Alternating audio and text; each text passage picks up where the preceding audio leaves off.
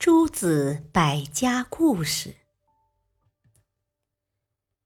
骨盆儿歌。庄子的妻子死了，惠子前去吊唁，见庄子坐在地上，一边敲着瓦盆，一边唱歌，没有丝毫的伤心。惠子责备庄子说。你的妻子跟你生活了一辈子，如今她去世了，你不伤心也就算了，怎么能坐在这里唱歌呢？庄子解释说：“妻子刚死的时候，我心里很难过，不由得痛哭起来。后来我仔细一想，也就不再伤心了。”世上本没有生命，只不过是气聚合成形体，形体变化有了生命。现在生命又发生了变化，回到了死亡。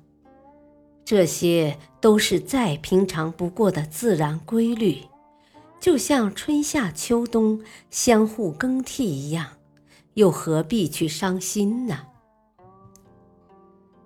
可是惠子还是不能够理解庄子的态度，于是庄子就给他讲起了秦师吊唁老子的故事。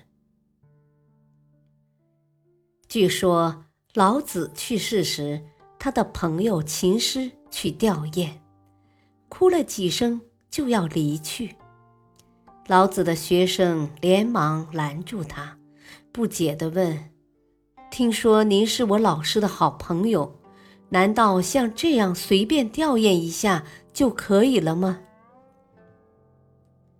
秦师说：“老子该来的时候应时而来，该走的时候顺理而走，来去顺应自然规律，不必悲伤。”